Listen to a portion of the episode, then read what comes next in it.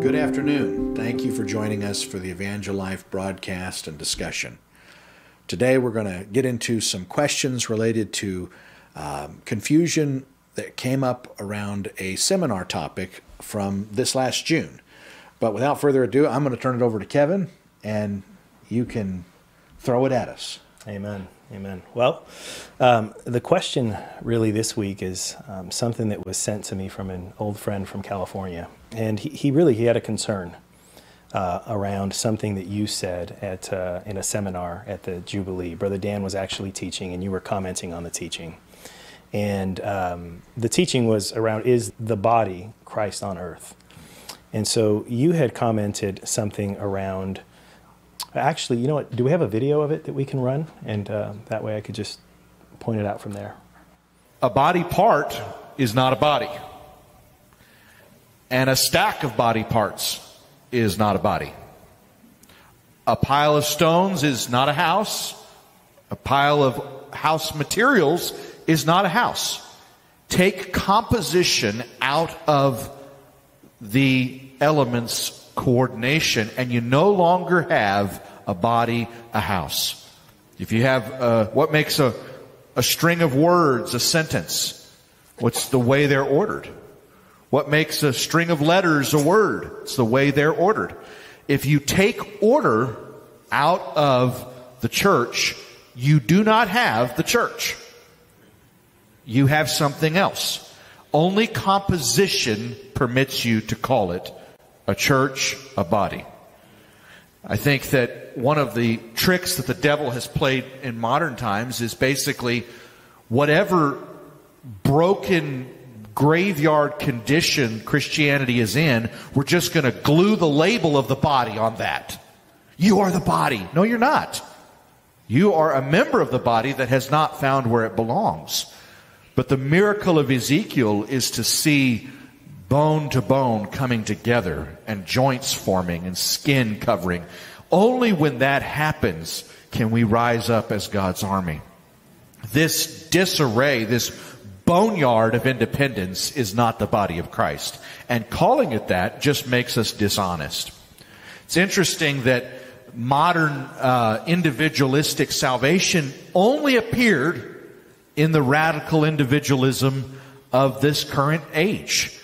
The church has never envisioned salvation apart from the church until the American gospel of the American dream and the rugged individualist really took hold. And now suddenly this new insight has come into the church and preachers are everywhere teaching independence. That is the provision of the flesh and it's a form of idolatry. You know, I, I heard someone last week say, I just love this because it didn't talk at all about people. It didn't talk at all about a church. It just focused on Jesus. And I thought, oh, that is so heartwarming. But I heard an idolatry in it.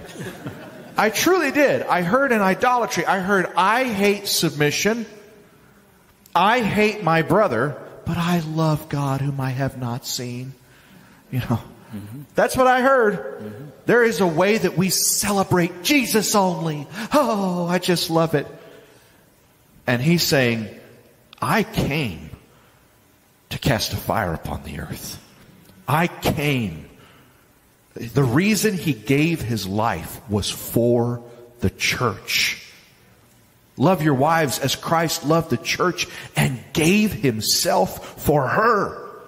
There would have been no cross had he not seen the church on the other side. The cross was for the church. Gave himself up for her that he might cleanse her, sanctifying her, presenting her as a bride without blemish. Amen. So when we minimize or fracture or pervert the purpose and meaning of the church, we are attacking the very thing he died for. We are destroying the intent, the purpose behind his suffering. And that is not elevating or exalting him. It's idolatry. It's worshiping the Christ idea and hating the Christ reality. Kevin, what could possibly be controversial about that? Amen. Well, you know, I'll, I'll start by saying that where I come from, um, just from a Christianity perspective, there there's a real lack of understanding of the body. I had a lot of issues trying to express my view of the body um, there in the latter years of my time in California, and I think there's a lack of understanding of the incarnation as well. And um, so all of that to say that there's a particular framework I think that this is being viewed through that would make it hard to understand what exactly you were saying, particularly because this person took the video and of course they cut it down to just one small portion and it was the part where you said uh, about the person who said it, it, had nothing to do with people and it had nothing to do with the church and it just had to do with jesus and you followed that up with i heard some idolatry in there and he cuts it off right there so the implication there for um, the person that had sent this to me was that we are saying that if, if you believe in jesus only that's an idol and the reason for that is because, of course, we've never heard this before, but we think we're Jesus. Hmm. So, what would you say to that? well, I would just refer to them, refer to them to what I actually said. I couldn't have said it better myself. um, no, what I said is that in the phrase that the person uttered, I heard, kind of between the lines, a kind of idolatry. I have said myself, and I think others could say with the right intention, I loved it. It had nothing to do with man, it had only to do with Jesus. And that there would be a way to say that, a motivation behind saying that, that would not mean anything about idolatry. I'm not suggesting that. But there is a certain way that we as Christians can hide our independence, our bitterness, and our distrust behind a pretense of elevated uh, worship of Jesus. And it is, in my view, verbatim the same spirit and dynamic that James is addressing when he says, How can you say, or John is addressing, when he says, If someone says, I love God and hates his brother, he is a liar. Now, is John, are they going to call John a blasphemer for telling people not to say, I love God? No, they're not going to say he's a blasphemer. But John was identifying that there was a way to say, I love God, and yet in practice to have hatred for your brother. And if a Christian can't watch the context of what I said and understand that, they do not know their Bible. They have been given such a watered down, selective clipping of Scripture that they do not understand what Jesus and the apostles taught about the identification between Christ and his body. He says, If you say, I love God, and yet hate your brother, he is a liar. For he who does not love his brother whom he has seen, how can he love God whom he has not seen?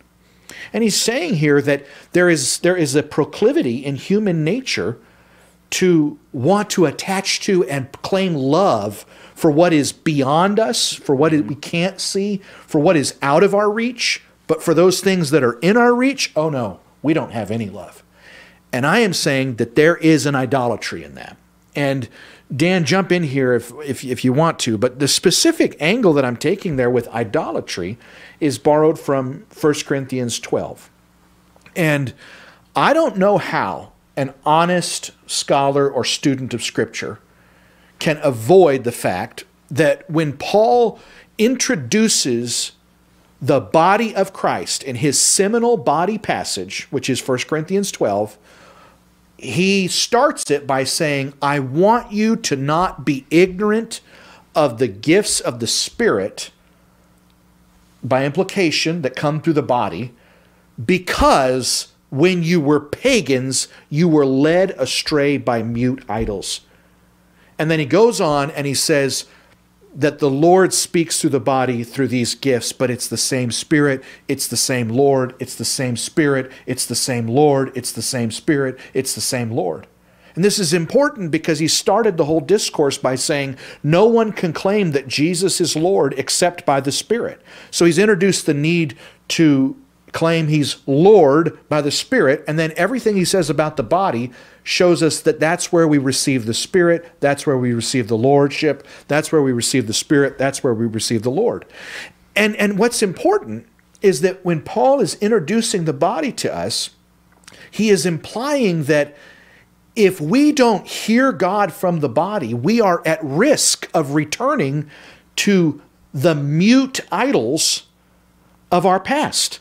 As if to say, if you don't have the Spirit speaking through the body, your God is becoming voiceless in your life. And you're claiming He's Lord, but not by the Spirit. You're pretending He's Lord, but He's increasingly becoming an idea in your mind that never actually speaks to you. That is the idolatry that rejects the body and claims, I love God, whom I have not seen. And, and I just would challenge anybody bring scripture. If, if you think this is unscriptural, what I'm saying, show me that. Show me how that's unscriptural. No, no individual is Jesus. But I am, I am charged and warned by Jesus, the, the Apostle John, and Paul not to reject my brother in the name of receiving my Lord. This is a fraud. And that's why Jesus says in Matthew 18 whoever receives you receives me, and whoever rejects you rejects me. So if you reject the body of Christ, you have rejected Christ, and you are an idolater because you are worshiping the God idea, but you refuse to interact with Jesus in his corporate body. Not individuals that are Jesus, but the whole of the body of Christ. And, and you're lifting yourself up in an independence where it's really a kind of self worship. And that's another form of idolatry. Mm-hmm. So, in short, I don't take back one syllable that I said. I just challenge anybody who listened to it to show me how it's unscriptural.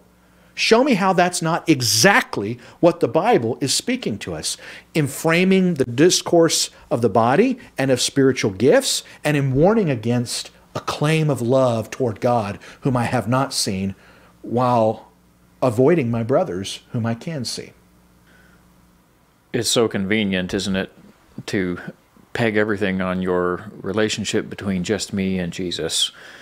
Uh, because who can refute that? Mm-hmm. Right? Um, and it just gets a little more real when another person is in front of you uh, sharing something with you that uh, it's a little harder to avoid. Mm-hmm. Um, but if you can just say, well, I've talked to God about it and, you know, we've worked it out, you stay out of my life. How convenient is that? And I, I mean, I, I think also of how Jesus spoke to the Pharisees in John 5, and he said, You search the scriptures for in these you think you have eternal life, but these testify of me. Yet you will not come to me that you might have life. You know, and so, and then he talks about how you receive honor from one another, you know, but if you come in your own name, you know, but it, he who comes in the name of another, him you will not receive. Mm. So, what is he really saying there? First of all, he's saying they would even claim the scriptures as their source of authority, and yet they would not they would not receive the Lord Jesus himself mm-hmm. when he appeared to them in human form. Mm-hmm. And I think this is what the scriptures repeatedly speak of about the stone of stumbling and the rock of offense. You know, that to some he is precious, but to those who believe, but to others, this is an offense. Yeah. And Jesus, he did a lot of offending. Mm-hmm. Why? Why, what was so offensive about his ministry? Well, it was just hard to escape. You know, when you have, when all you work with is the scriptures, then it can be your interpretation and my interpretation, you know. Um, but, but when, when you come face to face with an anointing that is, uh, it's not debatable what's happening here, what's being said, it's, it's pretty clear. It's, it's hard um, it's hard to swallow that if you're intent upon being your own Lord. Mm-hmm. and then his his discussion there about you, you know, you receive one another if you come in your own name. Yeah, that's like if everybody can be a relativist, Yeah. we can all be happy with each other. Exactly. You've done your study of the scriptures and you've got an interesting angle, and I've done my study and I've got an interesting angle. Here's another way of looking at it, and we can just leave everything in that realm where it's your opinion, my opinion, you're interesting, I'm interesting, and we, you know, and yet there's never there's never anything with authority, and apparently that's what the the scribes and the Pharisees were in the business of doing because they marveled at Jesus because he speaks as one having authority and not like the scribes or the Pharisees, you know, he, he or the teachers of the law. He, he, something is different about this man. He seems to actually believe that God can speak into the realm of time and space through a human vessel. Amen. And that is just so disruptive of, of this comfortable system we have where we all agree that no one can ever really know, and we all agree that each person can have their opinion and it's all the same. Yeah. Yeah. It's an authority question. It really is. You know, when you first were saying that about how convenient it is for individuals to just accept contradiction and disunity in the church in the name of a kind of spiritual relativism. That's your interpretation. I have mine. You know, it made me think of that passage where Paul said, um, No one knows the thoughts of God except the Spirit of God. And then he said, Even so, we have the mind of Christ. He doesn't say, You have it or I have it. He says, We have it. And that's that's what we see in action even among their disputes was that there was not some arbitrary hierarchical order that superseded the spirit. Instead they really believed Jesus when he said whenever two or three are gathered in my name which could be translated in my authority there I am in the midst of them. And was Jesus just being poetic when he said that? Or did he actually mean that? Did he actually mean that we needed to be together in order to have a relationship with Jesus? Is that what the writer of Hebrews is, is referring to when he says, you know, forsake not the gathering of yourselves together as the manner of some is?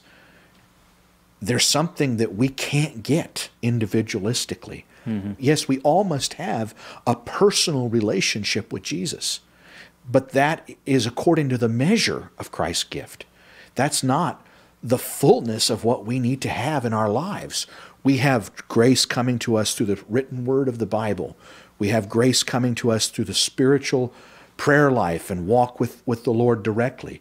And we have grace coming to us in its various forms through the body. And if we cut off any of those three primary channels, we're start we're moving toward a place where our claim of submission is is ultimately a pretense determining for ourselves what this is supposed to be like It's like the Lord has given us those three avenues you mentioned, um, and they should all agree. yes They should be checked against each other. amen You know, we, we we're not we're not at all implying in what we're saying here that one should just blindly follow somebody because they they claim to have a word from God, and well, I guess we got to listen to him, or even just because he's a leader of the church, therefore Sure. you just you just blindly follow it and you ignore what the written word says, or you ignore what the Holy Spirit is Yeah. impressing upon your heart. Those are checks against that, uh, against the, the authority of a man taking you off off track. But but we would say that the opposite could also be true.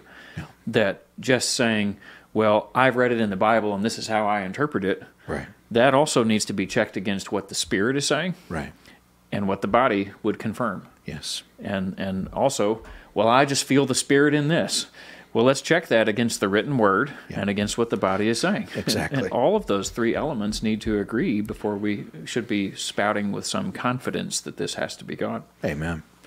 You know i think of just how paul presented himself and the and the ministry of the church whether to the thessalonian church uh, or the galatian church and and to the thessalonians uh, in, in 1 thessalonians 2.13 paul says uh, we thank god continually because when you received the word of god which you heard from us you accepted it not as a human word but as it actually is the Word of God, which is indeed at work in you who believe. He did not believe that they could be saved by a human word. And he told the Corinthians, My preaching and my teaching were not with persuasive words of human wisdom, but a demonstration of the Spirit and of power. And here he's telling the Thessalonians, he's praising them and he's giving praise to God continually that they didn't view Paul merely as a mere man, but mm-hmm. they viewed him as a man with a gift from God, and they were able to discern that the word he was speaking was not the words of mere humans, but was the word of God, which was at work. It was doing something powerful in the Thessalonian church. I want to make a couple of things clear for our listeners. You know, this is a topic that has come up a lot um, this question of is the church Christ on earth, and, and in what to what degree, and to, and it gets misunderstood to the point that people say, and and that you can find this on the internet and various places, that we actually preach that we are Jesus. yeah. And and there's a there's a big distinction between saying uh, we are trying our best to function as members of his body, and we do believe that his spirit still speaks through people. Yes. That his body is to be his representation on the earth. That the same spirit that was in Christ was given to men, yes. and and in in measure. But when those measures come together, that brings a fullness of the body, and there he is with us.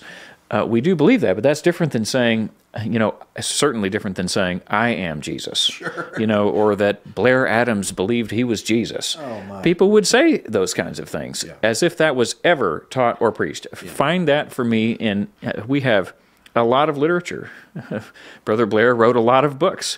Find that for me in those books. Sure. Deal with what we actually said in context, not with uh, little snippets that, that scare people. Right and I, I understand people are worried, right. uh, and it's been it's been done too many times sure. that people will do terrible things in the name of God, and yeah. or just insist that other people are going to submit because I am your pastor, or right. or whatever, right. and then you end up with these aberrations, uh, sure. Jim Jones and David Koresh, and before you know it, you've got these people who are coercing people and yeah. totally. Uh, enmeshed in the wrong kind of authority, and there's just all kinds of things that are wrong with that. Yes. But we would say, what does the written word say about that? What is the anointing saying about that? So, whatever they're calling the body, that's not the body if it doesn't correspond to the word and, and to the spirit. Um, and we would hold ourselves accountable. We, are all accountable to that same standard. Um, but if it needs saying clearly to anybody, we do not believe we are Jesus, except in the sense that we're describing here, which we believe is scriptural. Part and of his body. Yeah, we are part of his body. We do not believe we're the only church. Nope. We do not believe we're the only people going to heaven. Yeah. There I said it. Maybe we could repeat that clip a few times yeah. on the internet. yeah. Yeah. Well, I was just thinking again when you were you were talking there. Um, I, I think that there is a, a hardwired – aversion in all of us to submission. But if it's the body of Christ that we're encountering, it should be the most voluntary authority in the world.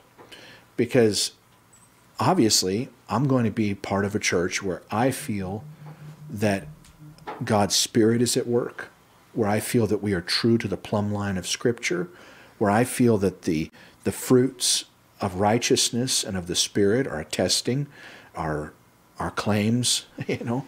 Um, but at, at the end of the day, that is a private choice for each person. So you can claim anything you want. You can say we're the body of Christ, and just because you claim it doesn't make it so. And that's what I was saying in that clip. I think that a lot of what goes in the name of the body of Christ is not the body of Christ. Just like Paul could say, the Lord's Supper that you take is not the Lord's Supper. Now, they mm-hmm. were still going through the motions, but he felt like they were so out of order that it had ceased to be mm-hmm. true to its name. It wasn't communion, it wasn't the Lord's Supper. And in the same way, I think that much of what is going on in the name of church or the body of Christ has nothing to do with the original pattern or has way too little to do with the original pattern. And I don't think that we can expect people to have that kind of trust or faith until they come into a fruitful, vibrant, relational environment that mm-hmm. that really does solve a lot of those questions and those problems. And but even still, it is a deeply personal decision. If you feel like this is where God is, is speaking to you and wants to disciple you, well, then you need to accept it according to what you feel the Spirit has privately revealed to you. And when you feel like you can't, then you need to face that and go somewhere where you can feel the Spirit in His people in that fruitful, abiding, loving way. So at the end of the day, it's all a little bit of a ruse because we're simply saying, We've got to reach this ideal. We've got to aspire to this unity. We can't accept this dysfunction. We're not saying we've attained it. We're not saying we're paragons of it, but we're just saying this is what Scripture puts forth. We've got to aspire to this. Mm-hmm. And whether this is an expression of the body or not, that's up to you.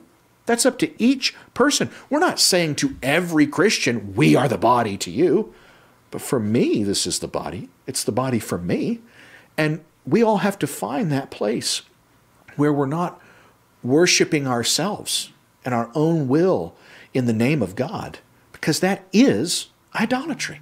And I believe that a lot could be said about idolatry and independence, but I believe it's there.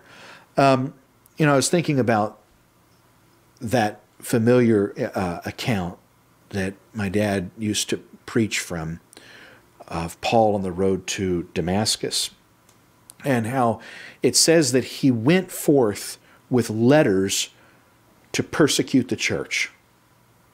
Jesus has been ascended in heaven for probably over a decade, and Paul is going forth with letters to persecute the church. And he meets the Lord on the road and he asks, Who are you, Lord? And he says, I am Jesus, whom you are persecuting. This does not entail that Paul Paul's letters actually got him all the way up into heaven and that he was harassing the individual man, the Lord and Savior Christ Jesus. When it tells us he had already been dragging believers off to prison and, and so on and so forth. We know who he was persecuting. Yeah.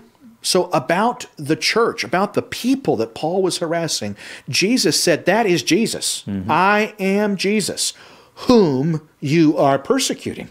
He was fulfilling or showing the words that he spoke when he says, When you do it to one of the least of these, you have done it unto me.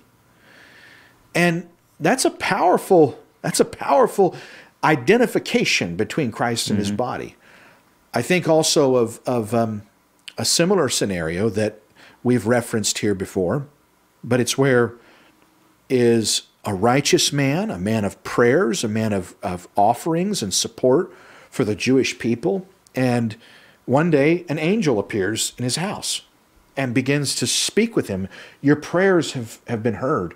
You know, this memorial has arisen before God. And, and the Lord is really paying him all these compliments through this angel.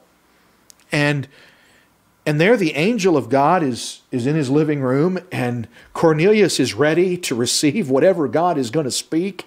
He's you know, just in this place of reception and openness, and he's been praying and seeking. But the angel says exactly what the Lord said to Paul.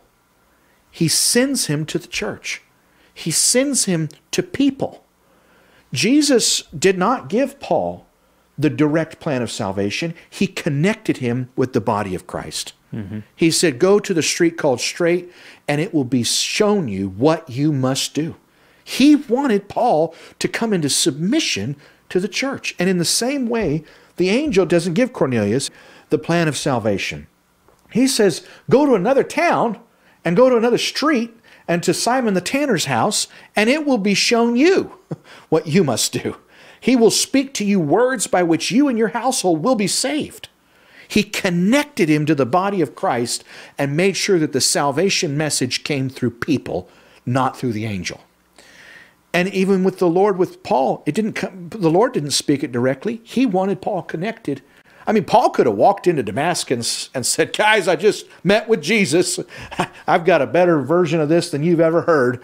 Let's sit down and hear it from me. I mean, the Lord wanted him to go blind and then receive grace through the body of Christ. Mm-hmm. And this is what he's saying, and this is what Peter is saying in, in uh, 1 Peter 4 when he says that we minister the grace of God in its various forms one to another. You know, when, when Paul wrote the Galatians in chapter 4, he says to the Galatian church, You did not treat me with contempt or scorn. Instead, you welcomed me as if I were an angel of God, as if I were Christ Jesus himself.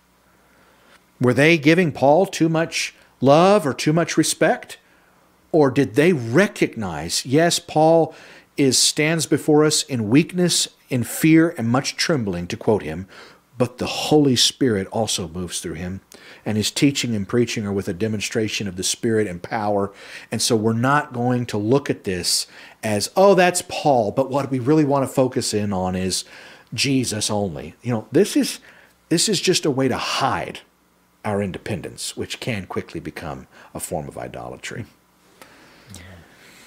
I want to emphasize something you said a minute ago about how uh, it is an individual decision. It's a private decision to to be able to identify and recognize this is the body of Christ for me. And I think that's key because if you if you listen to what we're saying just kind of abstractly or based in a, a, a limited experience or, or whatever, and you're think you're trying to imagine this scenario where okay, so I've got to go uh, invest myself in some church context where I have to just trust that whatever people are telling me is God. It, it starts to sound arbitrary and s- scary, uh, and and like the you know all the light the warning lights go off that this is just going to be this is going to devolve into men controlling men or whatever.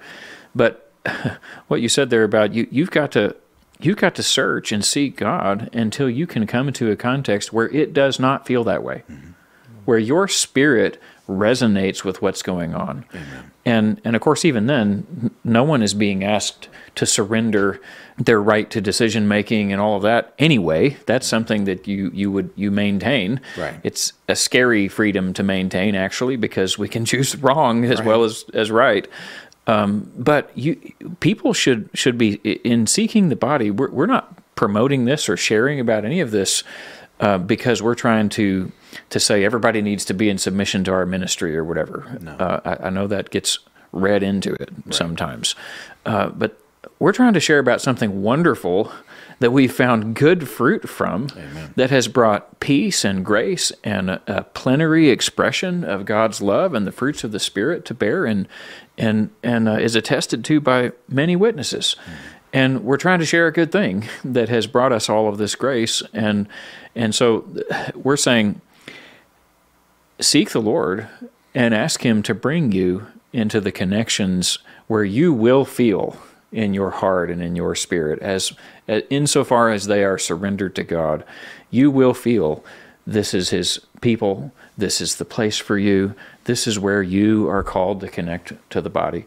But but we are warning against the idea that no one needs the, really needs the body at all. Mm-hmm. That it's neat that there are other people out there that believe in Jesus, but you just basically chart your own course and um, you know do whatever seems right to you but don't be very wary and, and just don't receive anything from anybody else and you'll be fine mm. uh, the, the proverb says there's a way that seems right to a man but the end therein is death i think the worst deception that we can fall for is the one that happens between our two ears yeah. where we just trust our own opinions we we trust in our in our own understanding with all of our hearts and lean not on the Lord or his people, to misquote Proverbs. it's like Jeremiah Cursed is the man who trusts in man and makes flesh his strength. He will be like a shrub in the desert who does not see when prosperity comes. And the man that is most dangerous to trust is ourself. As Jeremiah also says. Amen. The heart is desperately wicked. Yeah. Who can is deceitful above all things? Who can know it except the Lord? Amen. You know, when you, when we're talking about how this is a deeply personal, private evaluation that we have to make with the Lord, um, that doesn't go away after we join a church. Right. You know, um, I look at the failures that were in the church, and I can see even leaders falling into worldliness. In the case of uh, Elymas, I think it is, or not Elymas, um, Demas. Demas. Yeah. That's, that's what it is. Demas. Thank you. But I can see leaders falling into transgression or worldliness.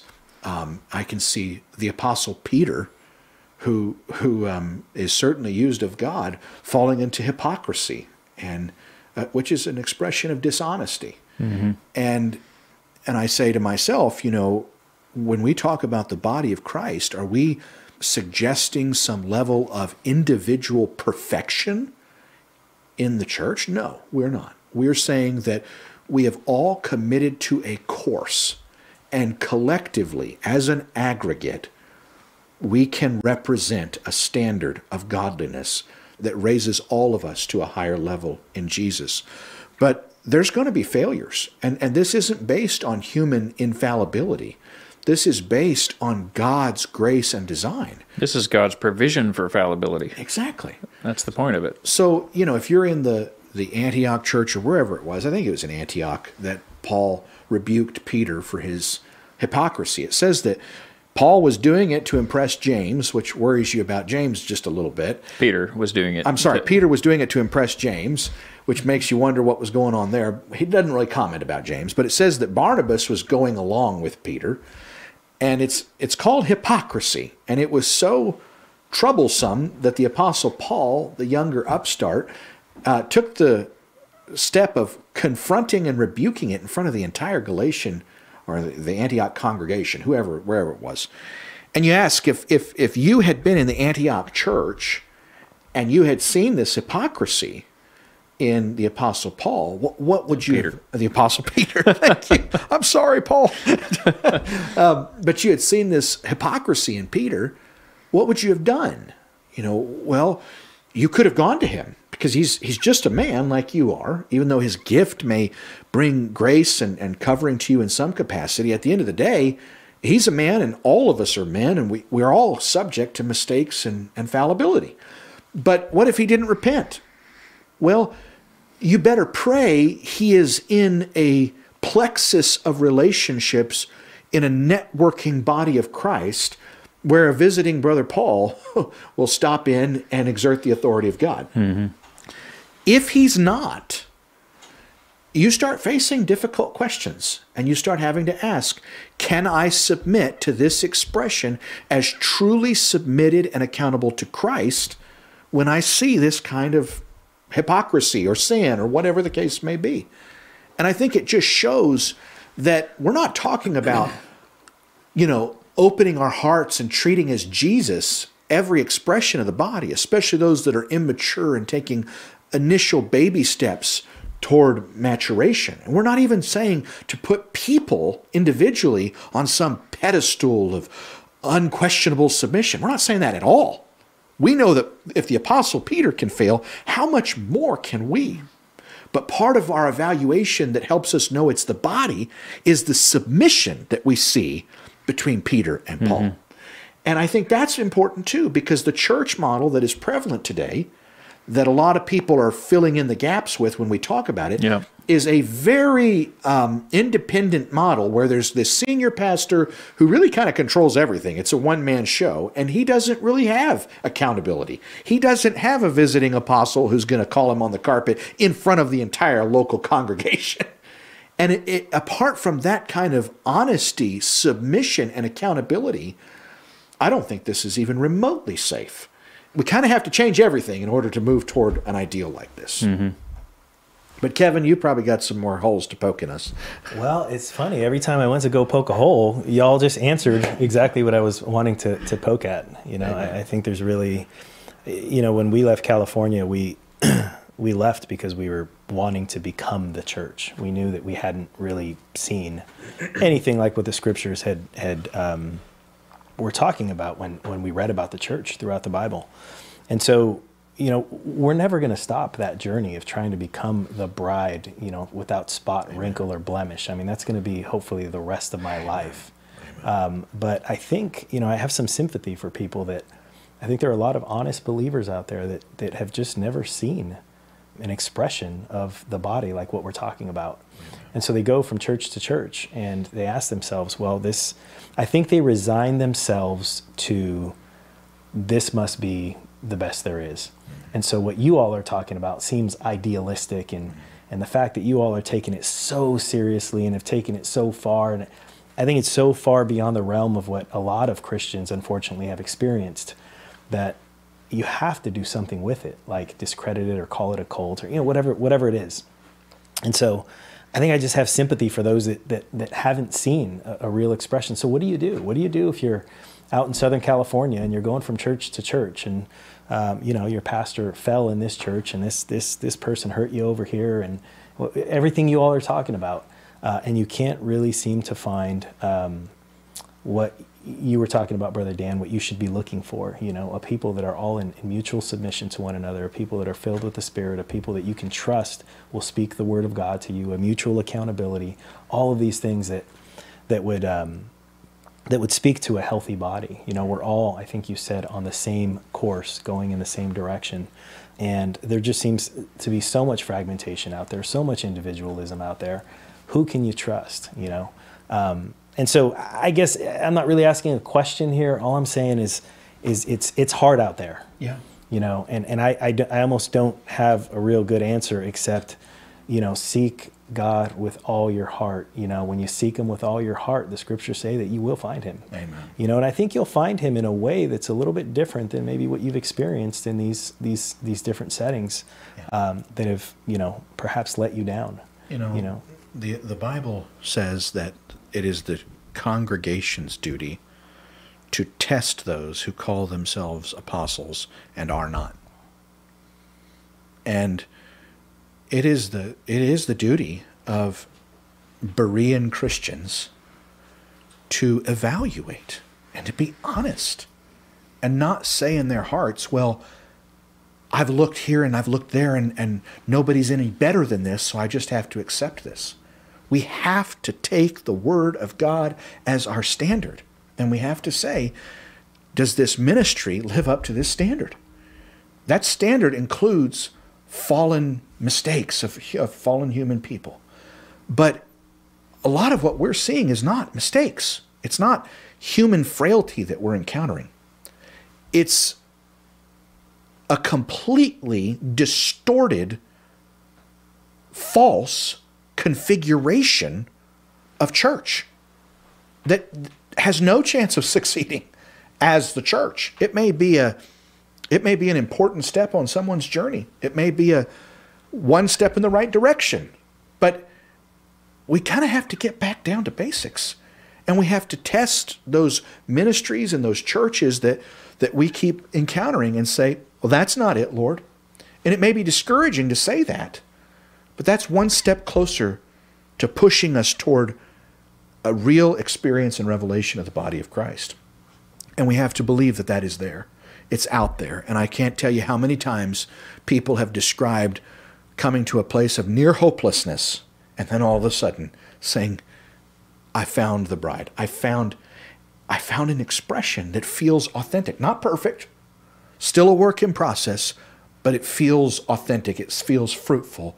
And God, you have given me the reward of my search. You have given me, you have answered my journey with with an experience of, of Zion that is real. I think about my dad's close friend from the army, Denny Allensworth. When they were both unbelievers, uh, he was sitting at home on a particular night. God was dealing with their hearts in two different places uh, in the same city. But my, my dad's friend Denny was sitting in the apartment or wherever it was, sitting in his van. And he said, God, I'm going to get up. I'm going to walk out this door. I'm going to start walking. And I'm not going to stop until you lead me to the truth. and he started walking. And sure enough, he gets down to the drag in University of Austin, and he sees this guy playing a trumpet, and then this gal singing, and these people sharing about Jesus. And he followed them to church, and, and he walked into a, a church uh, comprised of Christians, the likes of which he'd never encountered in his experience. And he sat down, and his, his life turned around and he never went back. He was totally changed. And when he got back to speak with my then atheist father, um, he didn't want to admit that he had been in a church. and he finally told him he, he, was, he had been in a church. And my dad said, Well, tell me about it. What was it like? He said, I, I can't say much about what was shared. But all I can tell you is that the power coming from that man's message completely swallowed up my ego. Hmm. Wow. And that's what we're waiting to feel. That's what we're waiting to find. And if we if that's what we want, God will lead us to the truth. Amen. Amen. So how does this work, just for clarity's sake? Um, so we're not. You, you made clear, uh, no one person is Jesus. Uh, brother Asi, Except Brother- Jesus. Brother Dan, amen, right? no one human here now is Jesus. Uh, Brother Dan, you made clear that n- no, we're not Jesus. Um, but, you know, there tends to be a sentiment out there that you already addressed um, to some extent that we think we're the only body, or that we think we are the expression of the body or the purest expression, whatever the case is. How do you view just the body universally, globally, and how do we in Waco and even just the communities around the, the, the world fit into that? Amen. Um, well, I believe that the body of Christ is a universal phenomenon, but I believe that it has a local belonging that we must individually find. So, the body of Christ is a term that is synonymous with the, with church, and so I believe in the universal church. I believe that there are believers and Christians numbering in the millions all over the world, and they are part of that body by by their faith in, in Jesus Christ and, and and by being baptized by one Spirit into that body. Um, and yet, I, I still see that the Bible teaches a universal membership with an individualistic, uh, with a local belonging. So it doesn't speak of the congregation at Ephesus, it speaks of the church at Ephesus, the ecclesia. So the church is universal. The church stands for the body, but there's the body at Ephesus. There's the body at Laodicea. There's the body at um, Philadelphia, uh, the, the church of Philadelphia, the church at Rome. This, and so there is a sense in which each congregation stands as a representation, as a an expression of that whole.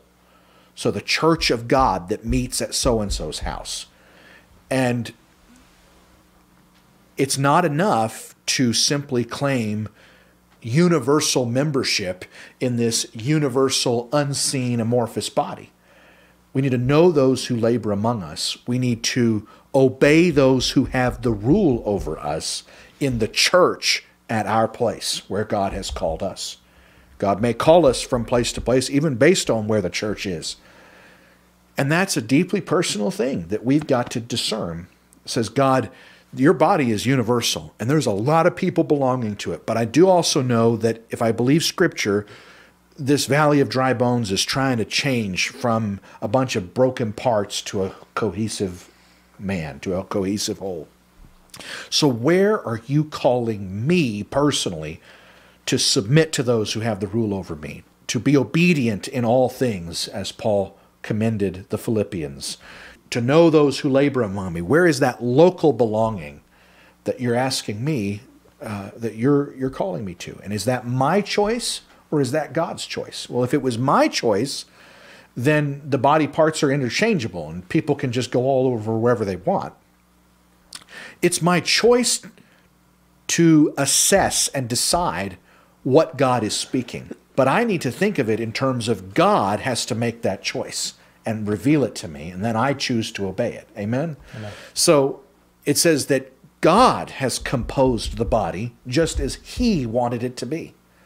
And we can't change the notes in a song that have been composed by a composer without messing up the song. And we can't change the composition of the body without killing the body. And we can't change the composition of relationships that God has ordained without doing the same. And so, for individuals, we have to pray and ask God, show me where you are composing me. Where are you fitting me into a local expression of this universal body?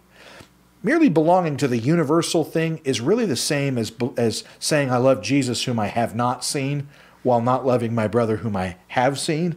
That's loving the body of Christ that I cannot see instead of finding those relationships that I am told to follow, to know, to submit to, to be of one mind with, to unite with, with one purpose. the Bible is teaching me that there is a local belonging, a local attachment to the universal body. And that's got to be an, an abiding commitment where, where we say, God has chosen this for me. And until he shows me otherwise, I am a pillar that is not going to come and go, but is going to remain in God's house. This is where he's fitted me. So if I'm a, a sincere Christian in my own mind, but I don't belong or am not plugged into or I'm not a member of a local body, does that mean I'm not a Christian? It doesn't mean you're not a Christian, but it does mean that you are missing out on what you're going to need to make it to flourish in your relationships, and you should not settle for that. That is not good enough. you you need to seek the church. We need to come together. And, you know, it's going to be a journey and process. We're going to come together with people who are as imperfect as us, but we've all got to commit to growing. I mean, we have changed beyond a compass of a few words to describe, to quote my dad, over the course of 50 years. But people felt that God was at work and that's one of the things you've got to listen for. Is this people changing? Is this people growing? Do they have a commitment that transcends what they've already attained to? Are they willing to go all the way? Or are they going to stop at Dan and Bethel? Or are they going to commit the sin of Jeroboam? And, and can you journey with a people or find a people who, despite all their imperfections, their heart Amen. is set on Zion. Amen. Amen. And if, if that's if that's the attitude, then you don't need to worry about the perfection of the church if the church is in a state of change. If it's growing, if it's growing in, in, in godliness, growing in fruitfulness, growing in love, growing in truth, growing in consistency, growing in its witness, then be part of it. Amen. And if it's not, if it's ossifying and saying, we will progress no further, as Paul said of those who are bound in the flesh, then uh, you need to be very concerned because any church that will progress no further is in rebellion. Until, until we all realize that the church fell into unimaginable stupidity, brokenness, and death, and start this journey of restoration, we're, we're crazy. I mean, you want to tell me that there has been some unbroken continuity individually? Yes. But as a body of Christ globally, no. The Catholic Church became an utter train wreck. And the train wrecks that continue to this day are among those who refuse to go all the way to Jerusalem, all the way back to the pattern of God, and instead set up some mile marker, justification by faith. Well, praise God for that, but don't die there. Amen. Keep going. We need to get back to the proper form of church order. We need to get back to the proper view of relationship between the church and the state. We need to get back to the restoration of the foundations of repentance and baptisms. And we need to keep going. So if you're part of a people that is imperfect but journeying with fruit to show the progress, amen. Be part of that. If you're not, you need to seek God and find his people. Uproot, do whatever you got to, but don't forsake the gathering of yourself together, as the manner of some is, especially as you see this day approaching. We can't do this alone. The gates of hell are going to prevail against individuals. They're, it's going to, they're going to prevail against isolated families, but the gates of hell will not prevail against what God calls a church. Not what we call a church, what He calls a church. Let's be part of that. This is a, a big topic that we can't take the time for right now and, and have addressed at other times, but really what you're talking about is is a view of, of being saved by faith. Amen. And that the definition of a Christian is one who is genuinely walking in faith. Amen. And so it's our tendency, I think, because we so we we tend to operate under the wrong salvation model, that wants to have this minimum line or this short list of, of absolute requirements, and then once you've ticked those boxes, then you're a real Christian or, or whatever. And mm-hmm. all kinds of people and all kinds of denominations have different places of drawing that line or describing what that looks like, and and so forth. But I think we get if we can break out of that model and assume a biblical model of what it means to be saved by faith, and then acknowledging that what we have not yet received, what has not yet been imparted to us in the sense that we are walking in the reality of it, in the right understanding of it, the right practice of it, is imputed to us by God on the basis of our authentic faith and our movement, as you're describing here, uh, towards the goal. Amen. You know, like it says in Hebrews there, um, now my righteous one shall live by faith. But if anyone shrinks back, my soul has no pleasure in him. Amen. But we are not of those who shrink back unto perdition, but who believe unto the saving of the soul. But one can be an authentic Christian without having realized all of those things. And the body is just another one of those revelations um, to receive first in the understanding of it, but also in the experience of it and the reality of it. Yeah. So people can say, well, if someone, uh, you know, believes in Jesus authentically, but they haven't been baptized yet, are they a Christian? Yes. Yes, and yet if they if an- they resist Yeah. and say, well, okay, well, if I'm a Christian already, then I don't need that baptism thing. Sure. You said I was already a Christian. Right. Then then we're missing something because the posture is wrong. That's the shrink back posture, Yes. not a believe unto. Yes. Unto re- receiving posture. And so whether it's baptism, whether it's being filled with the Holy Spirit, whether it's coming into a, a living expression of the body, all of those things can be credited to us by God until Amen. they are realized. But what is the posture of our heart? So if you're an authentic Christian, you're on the road to Zion, you're going to keep going. Amen. You're going to get there. And uh, individuals have got to be in that. And as you're pointing out, entire congregations should be exhibiting the same model.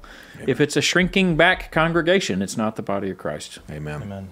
You know, um, it's interesting we're talking about this because the text part of my interaction with with this person back from California sort of ended with um, he said, "Can we at least agree that you now believe something completely different than you believed when you were here?" And I said, "Yes, absolutely." I said, well, "Let me tell you how that works," you know. And I picked up the phone and I called him. And I, this is exactly what I talked about. I talked about amen, and I hope that that's the pattern for the rest of my life. That God will continue to reveal Himself to me through faith, you know, and that I'll continue to see more clearly. You know, it's interesting. People, people think um, we're so caught up in in the punctiliar, as, as you would say. Um, just you know, I did this or I did that, so that makes me a Christian, and so now we're good, and we're just going to stay here. And if you you keep going, then um, that if anybody keeps going, then it's a problem. What are you doing? You don't. I can't tell you how many times I, you don't have to do that. Yeah. Are you trying to earn something? Are you you know? And you hear all these comments, and it's like, Mm-hmm. no, not at all. I'm just trying to stay on this journey. Yeah. I'm trying to walk by faith, and I'm trying to take every thing that God shows me, the light that He shines in front of my feet, and I'm trying to continue to step into it over and over. And as a result, has my theology changed? Absolutely. And it's going to continue to Yeah. as God continues to reveal Himself as I continue to walk by faith. Amen.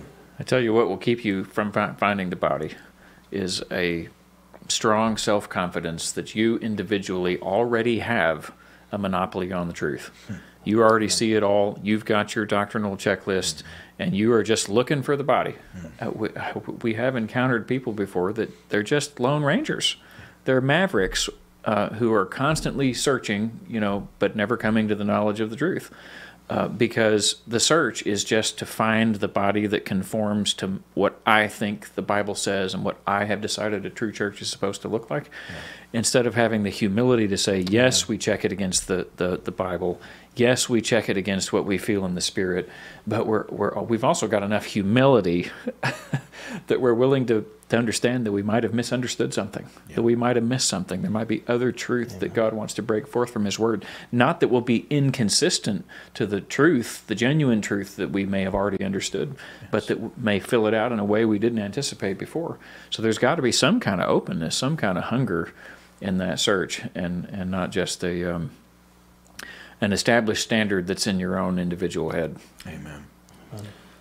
You know, when you asked, can I be a Christian and not be part of a church or, in that sense, part of the body of Christ, I would I just think in, in closing of the the scene there in Revelations where God is calling to his people who are confused, not in a geographical place in Iraq called Babylon, but in confusion, who are caught in confusion, which is what Babylon means this confusion of two worlds, of two kingdoms, of two cultures. And he says, Come out of her, my people. And they're, they're his people. But what you would ask, we would ask ourselves, those people in Revelations 18 are are they while living in Babylon are they an authentic expression of the body of Christ? And we would have to say no that's not possible because the body of Christ by nature is the city that stands opposed to and outside of Babylon. But then we would say but but what about individually? Are they Christians? And we would say yes because God calls them my people. Mm-hmm. But Nehemiah and the contingent from of Jews in in uh, under Cyrus, they were not Zion while being there. They were not Jerusalem while being there. They had to come out mm-hmm. in order to restore Jerusalem. But individually, God is imputing to them this this Jewish status, knowing that the day is going to come when they or their children are going to make the exodus to make it real. Amen. And that's the commitment of faith that says, God, we're going to do it. We're going to go all the way. And uh, and that's what that's what keeps us being His people. It says, if they had been mindful of the country from which they came, they would have had occasion to return. But God is not ashamed to be called their God because they had their eyes set on a heavenly country, on a better country. For this reason, he's not ashamed to be called their God. And he has prepared a city Amen. for them. Amen. There's a destination. Amen. Well, thank you all for tuning in. God bless you. See you next time.